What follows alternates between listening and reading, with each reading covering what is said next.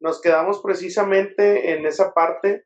Hoy vamos a ver algo que tiene que ver con las realidades espirituales detrás del velo. Como ya lo hemos visto, hemos estado viendo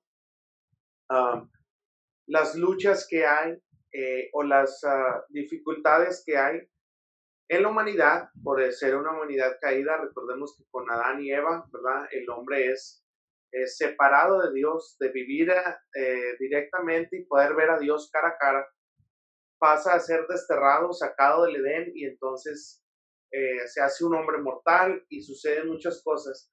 Que todo eso, la consecuencia de todo eso es lo que hemos estado viendo en estas últimas dos lecciones, ¿sí? Una naturaleza que se está degenerando o que está decayendo, personas malas, personas que sirven al mal.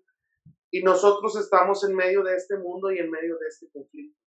Entonces, de ahí tú puedes pensar y entender por qué fue necesaria la salvación, por qué fue necesario que Cristo viniera y que nosotros tuviéramos una opción, una oportunidad de poder salir de esto, que en algún punto dejemos de sufrir y dejemos de padecer, ¿verdad? Y era lo que veíamos la vez pasada. Bueno, somos cristianos, vamos a sufrir, vamos a padecer. Y tú puedes decir, ah, pues no es el panorama más alentador, estoy de acuerdo.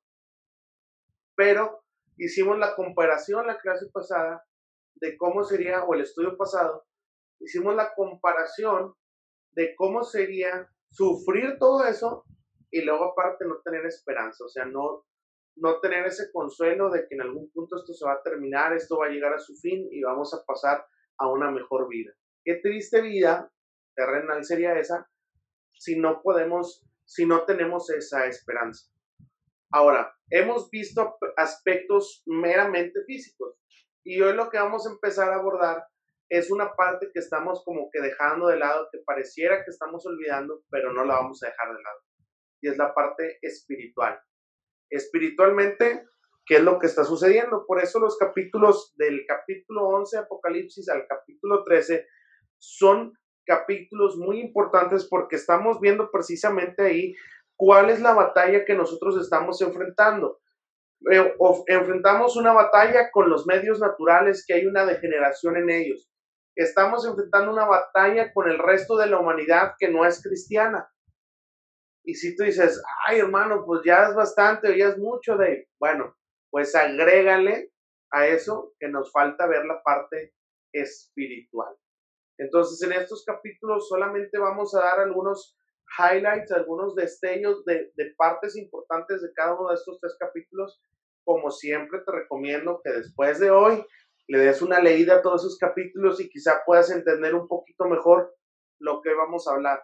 Si algo no te quedó claro, puedes checar el podcast, puedes volver a escuchar lo que estamos hablando hoy, que se está subiendo tal cual como lo estás ahorita oyendo. Se va a oír ese día y puedes tú repasar, o alguna cosa que te haya quedado duda o que no te acuerdes qué dijimos, qué significaba, la puedes checar. Entonces nosotros tenemos esta situación. Si nosotros vamos a la iglesia un domingo cualquiera, ¿qué podemos ver? Yo creo que vamos a ver pues las bancas o las sillas que hay en la iglesia a la que vas. Podemos ver que hay un edificio, hay lámparas, hay gente, hay un hermano que se está durmiendo, hay una hermana que...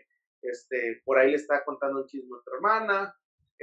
Podemos ver que hay un joven que nosotros lo vimos haciendo algo que no debía, ¿verdad? Lo vimos con una cerveza en la mano, lo vimos con un cigarro, ¿verdad? O lo vemos que siempre está en el celular y nunca está atento a las cosas de la iglesia. Podemos ver muchas cosas y este ambiente ya es o sea, ya es pesado. Y ya vimos también anteriormente que no nada más con la humanidad, sino que también a veces en la iglesia, dentro de la iglesia hay gente que no es buena, ¿verdad? Entonces dijo Jesús, cuídense de todos aquellos que andan como lobos con piel de oveja. Entonces, que se hacen pasar por algo que no son. Entonces, de este tipo de personas hay en la iglesia, no estamos exentos de ese tipo de problemas. Pero súmale a esto que ahora viene la parte que nosotros tenemos que ver en la iglesia. Nosotros decimos que la iglesia está enfocada a lo espiritual. Y hoy lo que vamos a ver es qué está pasando con la parte espiritual. ¿Qué está pasando en la dimensión de lo espiritual? Ya vimos la dimensión física, terrenal, material, pero ahora vamos a ver la dimensión espiritual. Y estos tres capítulos, 11, 12 y 13, son sumamente importantes. ¿Por qué? Porque cada uno de los capítulos nos da una perspectiva diferente de cómo se está llevando a cabo esta lucha espiritual. Entonces, estamos en la iglesia, podemos ver las cosas físicas, pero ¿qué hay de las cosas espirituales? No tenemos nosotros unos lentes que nos podamos poner en la iglesia y podamos decir, ah, mira, Jorge está peleando con este pecado. Mira, Gali, aquí me parece, ¿no? Me imagino así como el lente, no sé si vieron Dragon Ball, ¿se acuerdan? Que traían un lente así en un solo ojo, ¿verdad? Y luego le picaban así como en el auricular. Y luego, oh, su ki es de 550, es impresionante, ¿no? Entonces, qué padre que pudiéramos tener un lente, ¿verdad? Ponérnoslo. Y picarle y no decir, oh, mira, Dani está luchando con dos pecados, voy a orar por él, ¿verdad? O, ah, mira, Vivian está luchando con 350 pecados, qué bárbara, qué pecadora es impresionante su nivel de pecado. O sea, no tenemos esa lente, sinceramente, muchachos, y perdón si los voy a decepcionar, los que estamos como pastores, los que estamos como ministros de la iglesia, sinceramente, esta es una gran verdad, lamento si les destruyó ese mito, pero tampoco lo tenemos. Muchas veces la verdad sale a flote y lo que nosotros hacemos normalmente de alguna u otra forma se da a conocer. Entonces, esa es la manera en la que muchas veces nuestro pastor, nuestro líder sabe que estamos lidiando con algo y se nos acerca y nos dice, oye, si necesitas hablar, aquí estoy. O de plano ya te llaman a decir, oye, ¿sabes qué? Ven, necesito hablar un tema contigo. Y ya tú estás así, ay, ¿qué me va a decir? Bueno, esa parte espiritual escapa a nuestros ojos. ¿Qué pasaría si estando nosotros estudiando Apocalipsis y estamos viendo toda la parte física, vemos el trono de Dios, los seres vivientes que representan toda la creación y están adorando, etcétera, y todo lo que hemos visto, todo, si se fijan, está centrado en la parte física yendo hacia lo espiritual, pero no hemos centrado 100% en lo espiritual? Pero Juan escribe en Apocalipsis, capítulos 11, 12 y 13, esta parte espiritual. ¿Qué podríamos ver en la iglesia? Quizá podríamos ver, no sé, ángeles. ¿Pero qué ángeles? ¿Los ángeles que sirven al Señor? ¿O los ángeles caídos que nosotros le llamamos demonios? ¿Qué podemos ver? Hay advertencias en la palabra de Dios que nos dicen, ¿verdad? Pónganse la armadura de la fe, ¿verdad? Y pongan su escudo de la fe para que puedan mitigar los dardos de fuego del maligno. Hay varias advertencias. Satanás o el diablo anda como león rugiente buscando a quien devorar. Tenemos varias advertencias en las escrituras que nos hablan o nos hacen entender que hay una batalla espiritual que se está lidiando. Y cuando es una batalla espiritual, muchachos, no quiero que lo tomen de una manera carismática, donde sí, tú declara y dile a Satanás que tú lo vas a vencer en el nombre. No. Sino que hay fuerzas del mal haciendo su trabajo y hay fuerzas del bien haciendo su trabajo, ¿sí? Y nosotros lo veíamos en la clase anterior, así como hay gente que sirve a Dios, hay gente que no le sirve a Dios. Y así como hay seres espirituales que están de continuo sirviéndole a Dios y están prestos para hacer lo que Dios les pide, bueno, hay también seres espirituales que no están haciendo lo bueno. Y es aquí donde nosotros tenemos que ver y entender cuál es la situación y qué es lo que está pasando realmente. Así que vamos a entrar inmediatamente a estas perspectivas que nosotros tenemos. Dijimos que son tres, ¿verdad? La perspectiva del capítulo 11, vemos la perspectiva desde la iglesia respecto a esta lucha espiritual. En el capítulo 12 vemos esta perspectiva, pero desde el cielo. Y en el 13 vemos la perspectiva desde el mundo. Así que vamos a entrar a la primera perspectiva, capítulo 11. Nosotros vemos en los versículos 1 al 2 una perspectiva donde vamos a ver que se está midiendo el lugar que está ahí, la ciudad. Y en ese sentido nosotros podemos recordar que en el libro de Ezequiel hay una situación similar donde en una visión se le pide a Ezequiel tomar las medidas del templo. Nota al pie. Si quieres entender mejor Apocalipsis, necesitas leer a los profetas para que por lo menos tengas una idea de qué está haciendo referencia Juan en Apocalipsis, porque mucho de lo que habla Apocalipsis ya se ha hablado en los profetas. Muchas figuras, muchas representaciones vienen ahí. ¿Ok? Entonces, como les comentaba, en Ezequiel capítulo 40, ustedes pueden leer acerca de esa visión y de unas medidas que se van tomando de una ciudad, pero fíjense, en la visión de Ezequiel, si ustedes lo leen en el capítulo 40, van a notar, y de hecho lo dice, que se le pide al que tome todo el interior del templo, todo lo que es el templo, pero los atrios exteriores, o sea, los patios alrededor del templo, no los mide. Esto nos da a entender que lo que se está haciendo es ver la perspectiva del pueblo de Dios. Aquí en Apocalipsis se están tomando ciertas medidas dentro de una ciudad y se están tomando las medidas del templo. Cuando se están tomando estas medidas, a quien se está midiendo es al pueblo de Dios, que somos nosotros, dijo Pedro en una de sus cartas. Nosotros somos nación santa, real sacerdocio, pueblo adquirido por Dios. Nosotros somos la nueva Jerusalén, el Israel espiritual es toda la iglesia de hoy en día. Entonces, por eso inicia esta parte de la medición. Quiere decir que lo que se va a hablar en el capítulo 11 está dirigido hacia la iglesia. Ahora, fíjese lo que pasa. Dice que esta casa santa de Dios que ya midió Juan recibirá una paliza por los paganos durante 3 cifras importantes. Ojo, 3 cifras importantes. 42 meses, 1260 días o lo que es equivalente a 3 años y medio. Este es un tiempo importante para nosotros de entender.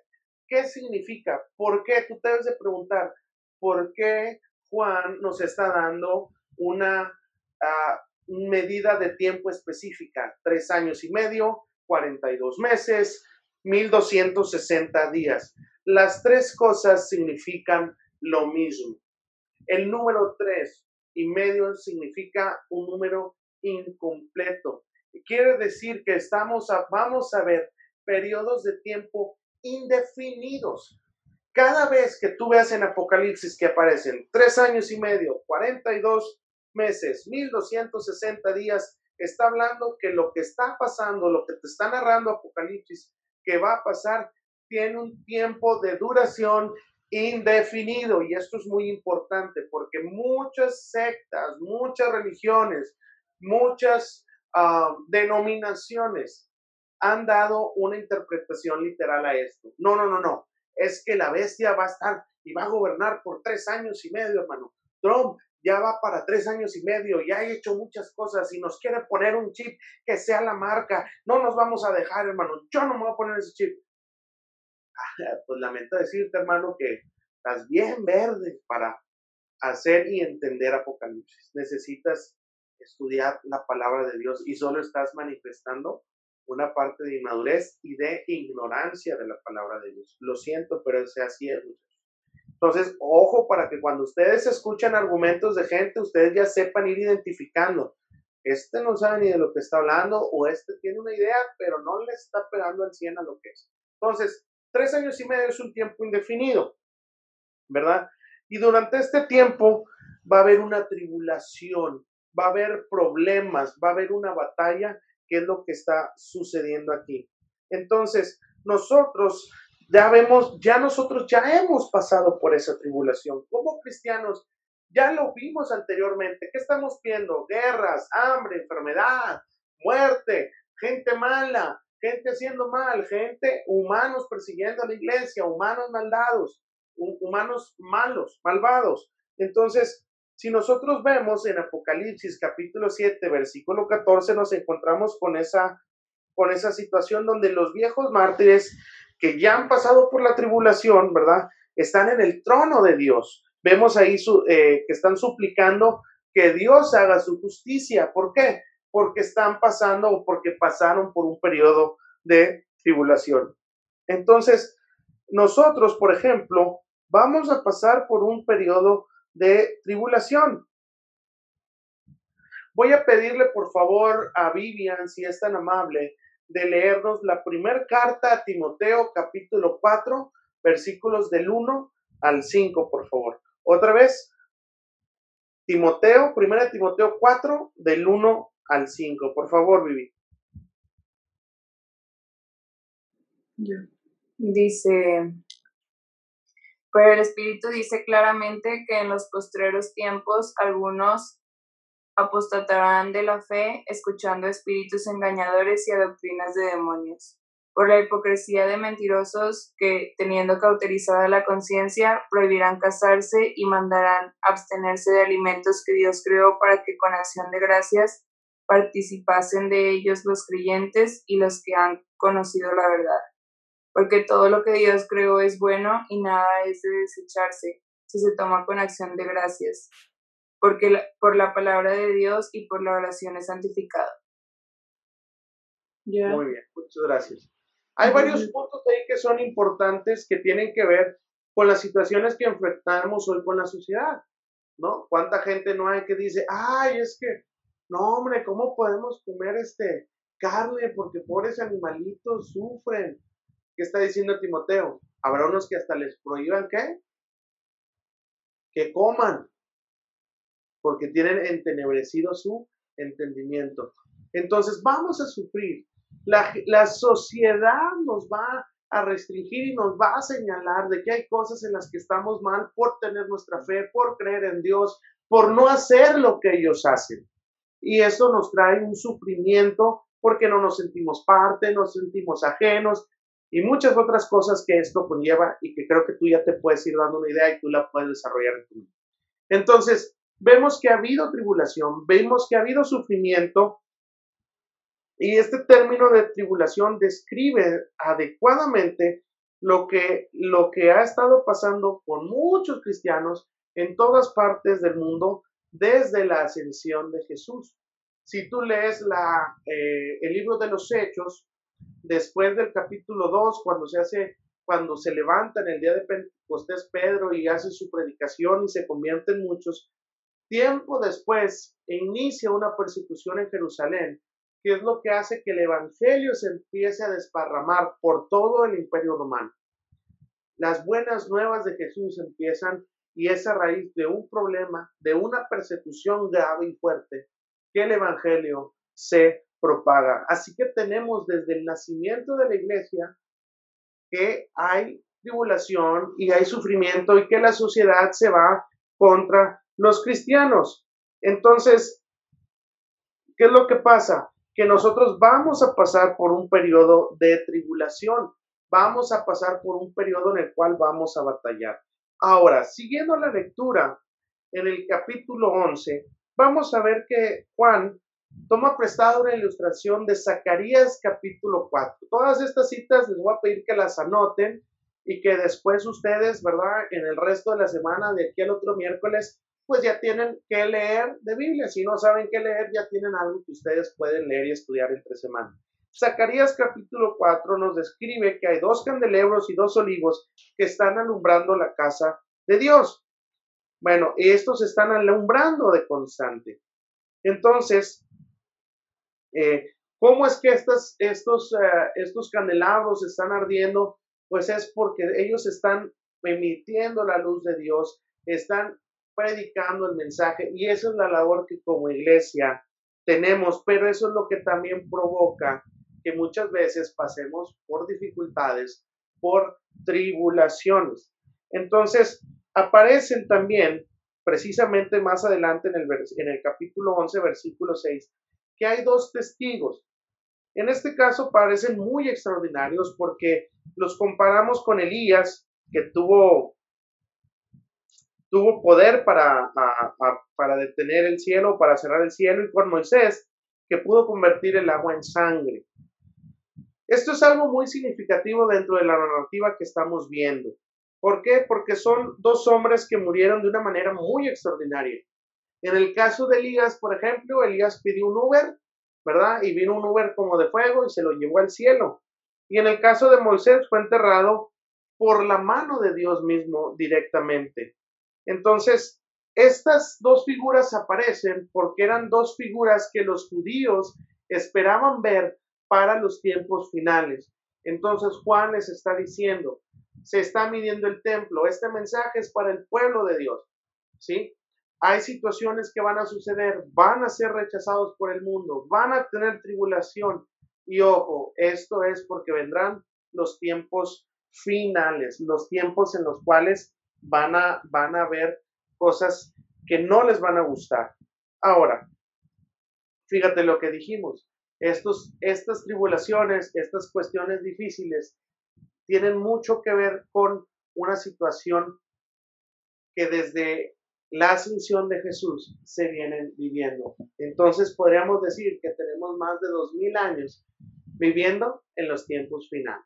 Ahora, si hablamos de tribulación, quizá los contemporáneos de tiempos de Juan, cuando escribe Apocalipsis, levantarían la mano y dirían, ya estamos pasando por la tribulación.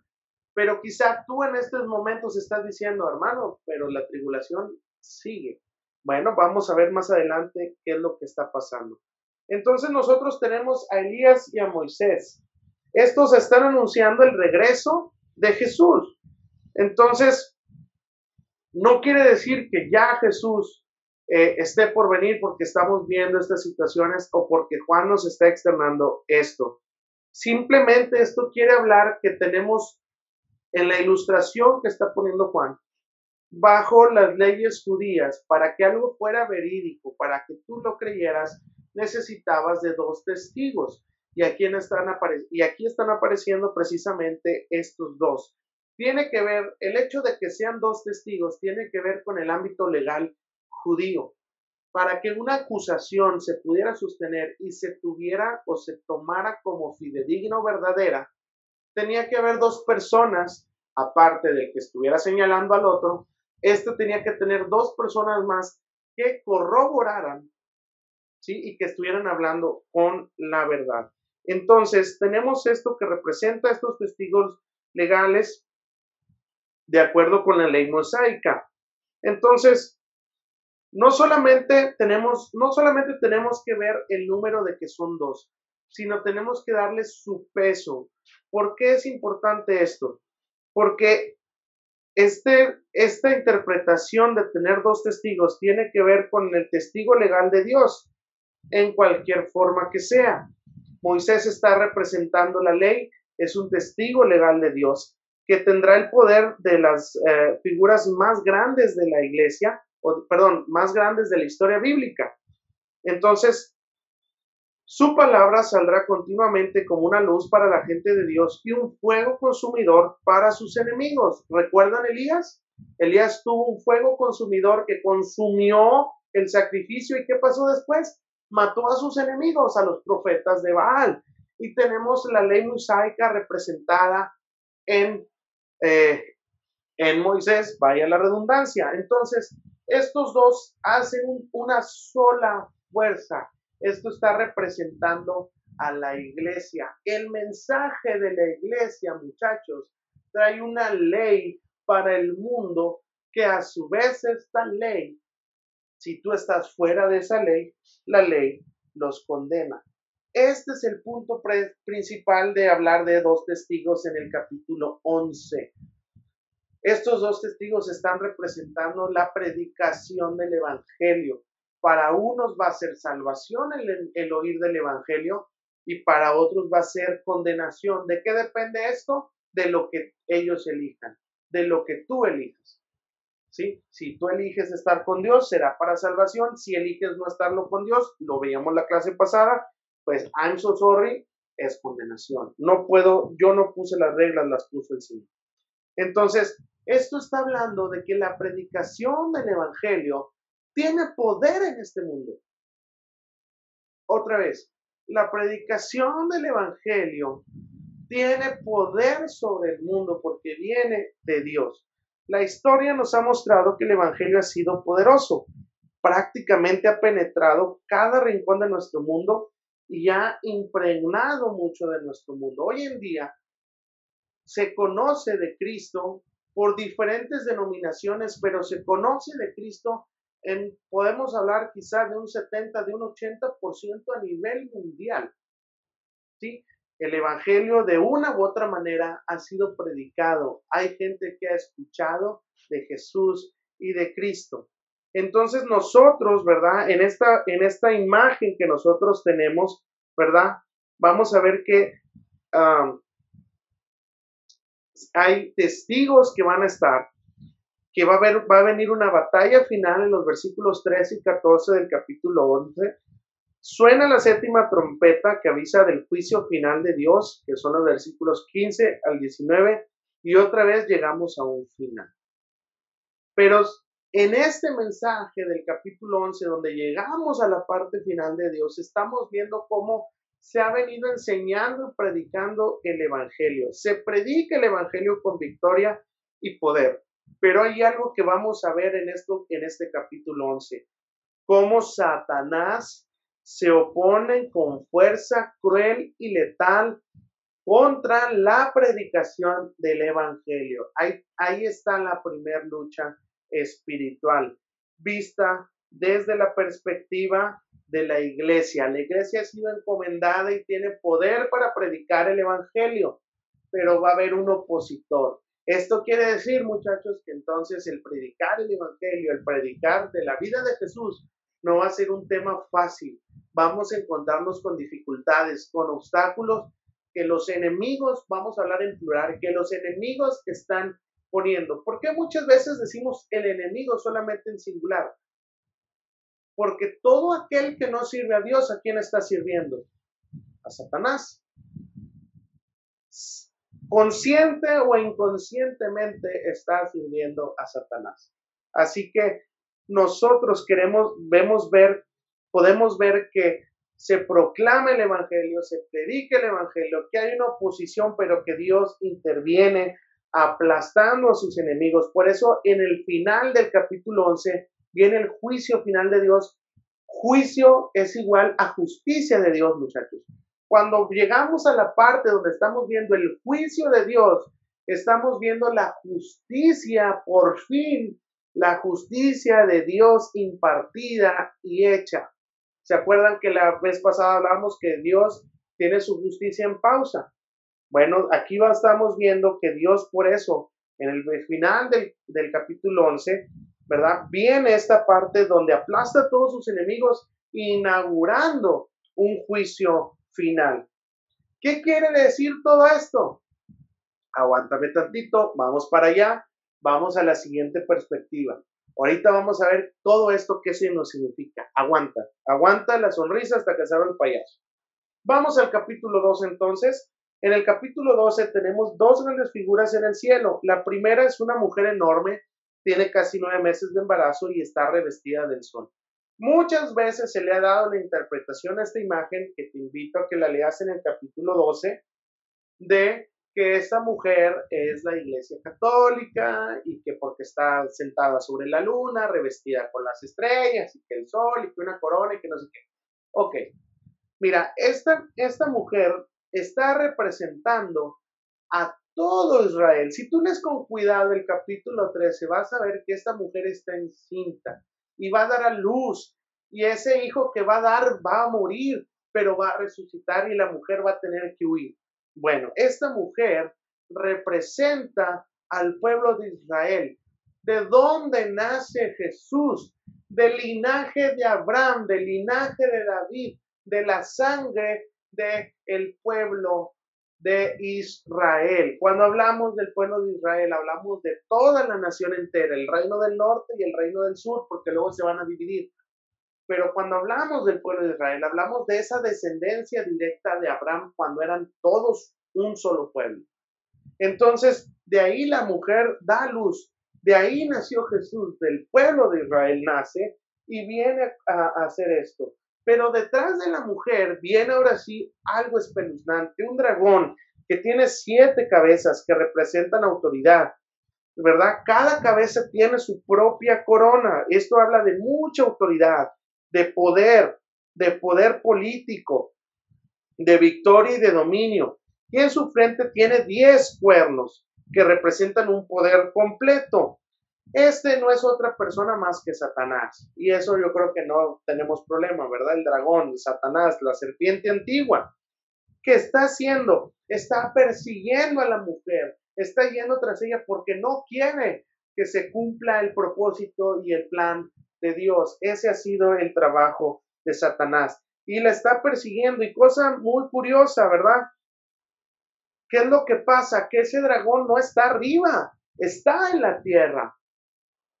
La mujer está en la tierra, da luz aquí en la tierra, ¿verdad? Satanás manda un río que para tratar de llevársela y ella lo esquiva y va y la quiere perseguir y entonces la misma tierra, la naturaleza la cubre, ¿verdad? Y la hace escapar. Listo, entonces tenemos que Satanás va tras la mujer, pero no logra atraparla. Y lo que va a suceder enseguida, mientras que vamos leyendo y decimos, excelente, la mujer la libró, está fuera de peligro. Y como veríamos, pues es el pueblo de Dios. Resulta que entonces voltea hacia la descendencia de la mujer. Y eso somos nosotros. Y entonces Satanás empieza a querer atacar a esto. Y pues si bien la mujer está salvo, el diablo sí se frustra y se altera.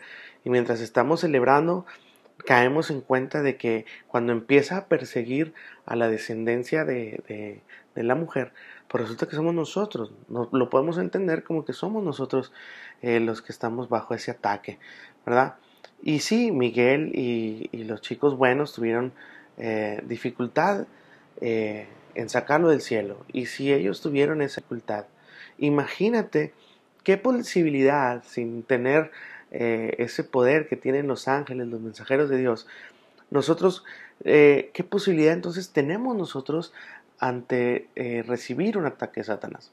Entonces, la respuesta la tenemos en el capítulo 12, versículo 11 de Apocalipsis, donde dice, donde podemos ver más bien, que no lo venceremos, ya lo hemos vencido. La batalla no depende de nosotros, ya ha sido peleada y decisivamente ganada por Jesús, en el golpe mortal que le dio en el Calvario. Entonces, ¿qué quiere decir todo esto? Ya vimos el punto, un punto de vista, y ahora vemos el punto de vista desde el cielo.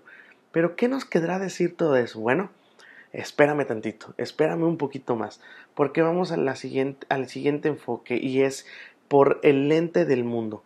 Y este enfoque nos lo presenta el capítulo 13 y se nos presentan 2 bestias. La primera es la que sale del mar. Mar en Apocalipsis representa muchos pueblos. Entonces esta bestia que se levanta es más bien alguien de entre las naciones del mundo. Y nos damos cuenta que se parece mucho al dragón. Esta bestia tiene cosas muy parecidas al dragón. Los dos tienen 7 cabezas y 10 cuernos. La bestia tiene en este caso 3 coronas más que el dragón, pero las diferencias son insignificantes. O sea, si los ponemos a los dos juntos, los vemos y podemos decir, están cortados con la misma tijera. Entonces, vamos a encontrar que cada una de las 10 cabezas tiene un nombre blasfemo escrito en ella. Y su boca no es de lo mejor, porque también vocaliza blasfemias. A la bestia se le permite tener 42 meses para soltar y decir sus blasfemias. En otras palabras, todo el tiempo que están predicando los dos testigos y todo el tiempo que el dragón está persiguiendo a la mujer, la bestia está haciendo de las suyas. Y todo esto está sucediendo al mismo tiempo. Y se pone aún peor, porque una de las cabezas recibe una herida fatal, pero milagrosa e inesperadamente sobrevive la cabeza. Esto llama la atención de todo el mundo. Probablemente Juan tenía en mente quizá a Nerón o quizá algún gobernante local que estaba haciendo esa persecución, dirigiendo políticamente un pueblo para dirigirlo contra los cristianos. Pero, sobre todo, algunos se inclinan más por Nerón porque hubo una leyenda acerca de que resucitó. Entonces, Otros buscan un cumplimiento más en un líder gubernamental específico. Podemos hablar quizá de Hitler, de Stalin, de Lenin, pero no tenemos nada que nos pueda afirmar tal cosa. Pero sí hay una cosa que sí es segura.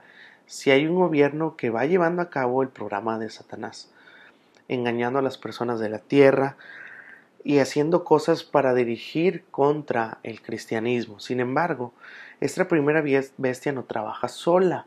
Hay una segunda bestia que se levanta, pero esta vez de entre la tierra. Y esta, en lugar de imitar al dragón, lo que hace es que intenta imitar al cordero. Y esto es suficiente para hacer enfurecer a todos los cristianos. O sea, ¿cómo se atreve esta cosa que viene del mal? Está tratando de imitar al Mesías, a Jesucristo, y de estarse pasando por él. Pero, aún así, no tenemos muy lejos, acciones falsas trabajando juntamente con gobiernos satánicos con el propósito de alejar a la gente de Dios. Y esta segunda bestia es por medio de que hace maravillas, milagros, más que maravillas, hace como actos milagrosos, y primordialmente es responsable del éxito de la primera bestia. Entonces, quizá aquí podría surgirte la pregunta: ¿cuál gobierno es la primera bestia? ¿Cuál religión es la falsa? Etcétera. Bueno, la respuesta sería que tú puedes elegir. Y es que es verdad, o sea, tenemos muchos gobiernos que están yendo en contra de los principios de Dios. Y tenemos muchas sectas, religiones, denominaciones que también están haciendo lo mismo. En vez de estar siguiendo los preceptos de Dios y lo que dice su palabra, empiezan a ponerse acorde con el mundo político, con los gobiernos, con los alcaldes, con los diputados, y empiezan a estar dentro de sus campañas, y empiezan a tratar de apoyarlos cuando... muchas veces esto conlleva compromisos, y compromisos que no van de acuerdo con lo que Dios nos ha explicado. Entonces nosotros podemos ver que lamentablemente así es como opera nuestro mundo, y podemos ver a nuestro alrededor. Podemos ver a Irán, ¿verdad? Podemos ver un gobierno pagano llevando a cabo el programa del diablo con apoyo de una religión falsa, como en aquellos gobiernos. Por ejemplo, podemos hablar como ejemplo solamente, por ejemplo, de los países donde el Islam está muy fuerte y donde el gobierno usa la fuerza pública, la policía o el ejército para perseguir a los que no creen en el Islam, preferentemente cristianos. Entonces, esto se cumple hoy en nuestros días, no es algo de lo que estemos aislados. Podemos pensar quizá en la antigua Unión Soviética apoyada por la religión atea del humanismo, o podemos ver a Cuba, a China, la India, Bosnia, Roma, antiguamente Babilonia, Egipto y muchas otras naciones más, donde nosotros podemos ver cómo se conjugaba su religión local con la agenda política que ellos tenían. Entonces, vemos que estas naciones, ¿verdad?, prohíben la Biblia en las escuelas y hacen cosas contrarias, ¿no? Prohíben la Biblia en las escuelas, pero luego regalan condones y dicen que tener relaciones sexuales es de lo más normal y que no pasa nada. Es como tomar agua. Y tenemos... que una nación mata a bebés antes de nacer, o sea, en el útero, aprobando cuestiones de aborto y cada año mueren muchas almas de esta manera, ¿verdad? Y se han matado más almas así que todas las personas que han muerto en guerras combinadas. Una nación donde pornografía y la perversión son protegidas por una libertad de expresión, ¿verdad? Pero... cuidado si ponemos un nacimiento navideño, ¿verdad?, en el Senado, ¿verdad?, o en los escalones de la alcaldía, porque entonces podríamos ofender a alguien, ¿no? Hay mucho relativismo. Hay mucho relativismo donde todos tienen la verdad y no hay una verdad absoluta, y la única verdad absoluta es que no hay verdad absoluta. Esa afirmación en sí misma es absolutista. Entonces la gente que afirma que no hay una verdad absoluta y está diciendo, está siendo absolutista, o sea, está siendo tajante y está siendo definitivo en eso, y entonces si ni siquiera está respetando su propio código con el que se maneja. Entonces, cuidado, porque deberíamos de nosotros pedirle a Dios que tuviera misericordia de nosotros y que nos quite esta ceguera para poder ver cómo muchas veces, sin darnos cuenta y de manera muy sutil, hay gobiernos y hay religiones que aparentan ser de Dios y que no lo son, y que nos afectan en nuestra convivencia y nos afectan en nuestra forma de vivir y en nuestra relación con Dios. Pero aquí nos podríamos preguntar otra vez, bueno, ¿pero esto qué quiere decir, hermano? Ya vimos este punto, ¿qué quiere decir? Bueno, espérame un momentito. Exactamente, sí, lo que estás pensando. Esto es precisamente lo que en estos capítulos estamos viendo y lo que nos está explicando Juan. Tenemos que esperar un poco más. La situación en derredor y el contexto parece muy difícil, parece muy complicado. Y lo que Juan está haciendo en esta parte de lo que escribe es el mensaje del Señor que nos está diciendo: cuando las cosas se pongan difíciles, cuando todo esté pesado y veas que no hay muy claro el panorama, espera un poco más, sé fiel, ¿verdad? Tienes que aguantar un poco más. Vivimos en un mundo donde los dos testigos de Dios son masacrados, en una tierra donde los descendientes de la mujer son perseguidos por un dragón, naciones de religiones falsas y gobiernos satánicos, un lugar difícil en el cual vivir, pero no estaremos aquí por mucho tiempo. Así que si podemos aguantar un poco más, veremos la victoria de Dios y la resurrección de sus hijos. Juan dice en Apocalipsis 13, 9 al 10, el que tenga oídos, oiga, el que deba ser llevado cautivo a la cautividad irá, el que deba morir a espada, a filo de espada morirá. En esto consisten la perseverancia y la fidelidad a los santos. Lo que va a pasar, lo que tenga que pasar, va a pasar. Un amigo me lo decía, va a pasar lo que tenga que pasar. Pero eso no debe de modificar nuestro comportamiento y la meta que nos hemos trazado. Y como cristianos tenemos la meta de un día vivir con el Señor. Y no importa lo que pase en nuestro alrededor, nosotros deberíamos de persistir en esa meta y en lo que queremos alcanzar.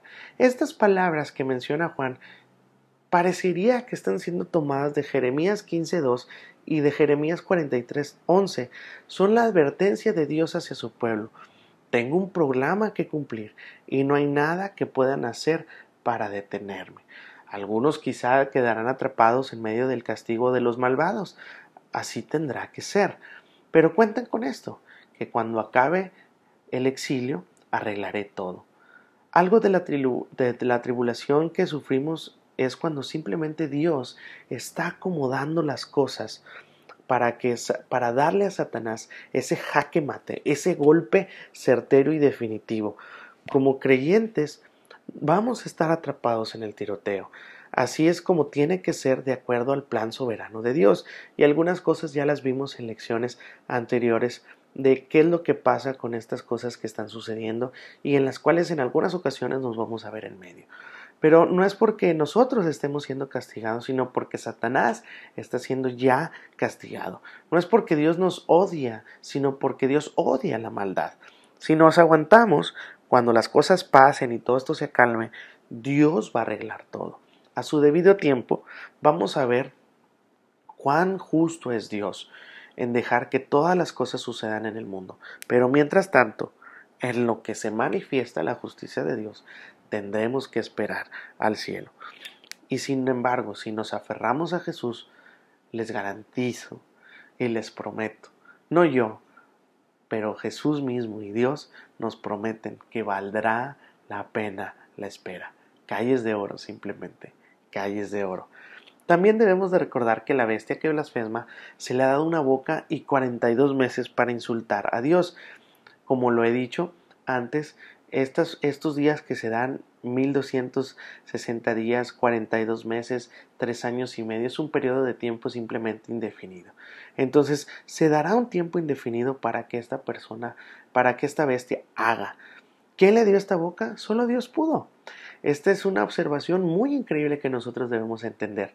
Dios creó tanto al diablo como al gobierno, como al tiempo, y Él controla las tres cosas en una precisión soberana. Satanás es un diablo malvado, pero sigue siendo el diablo que Dios hizo.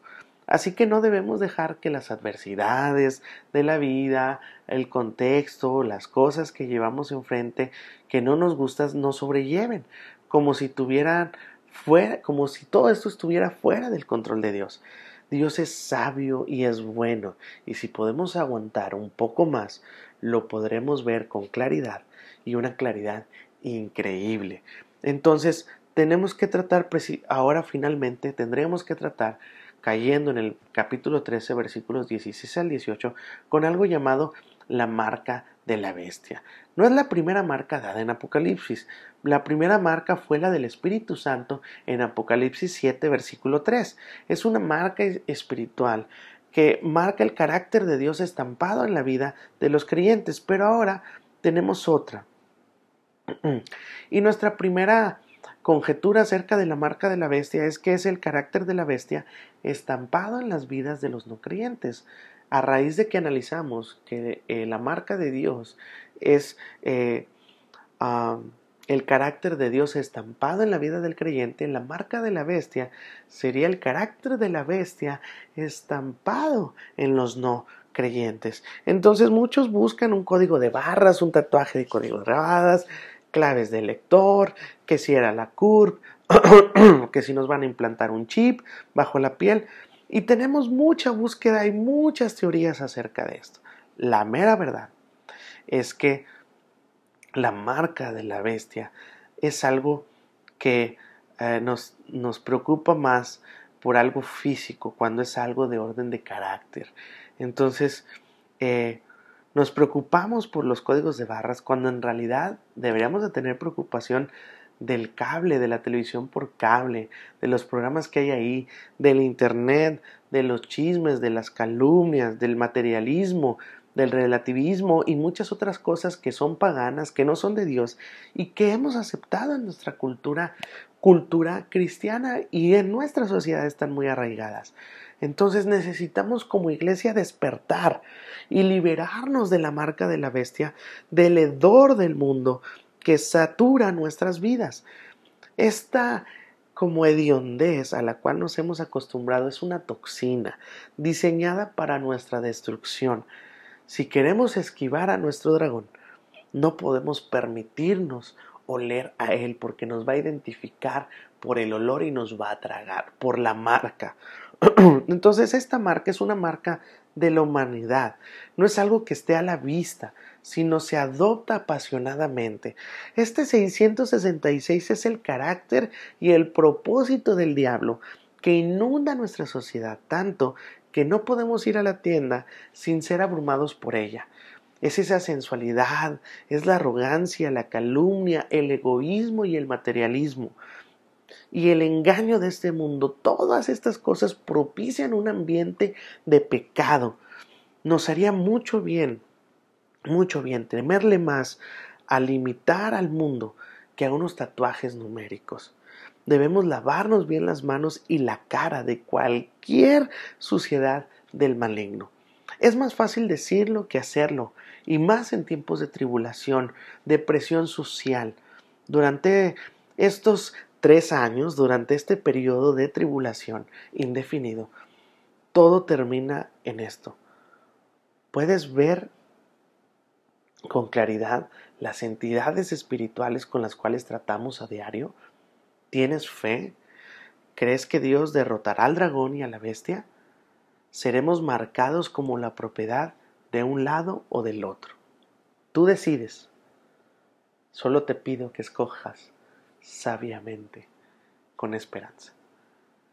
Hace poco me tocó estar yendo a la iglesia en Juárez y platicando con el pastor Juan, me comentaba porque vi que había una lona muy grande puesta y me platicaba él que alguien fue y en la pared del templo, en la pared que da hacia la calle principal, hacia donde ve el templo, alguien rayó con aerosol 666 en la pared. Es algo que da tristeza, pero hasta cierto punto da risa. Lo único que hizo el hermano fue simplemente poner una lona que ahora está ahí y que tapa ese número. No es una marca lo que debemos de temer. Debemos de temer a estarnos mimetizando, a estarnos integrando con el mundo, cuando ya no somos de este mundo y somos de Dios.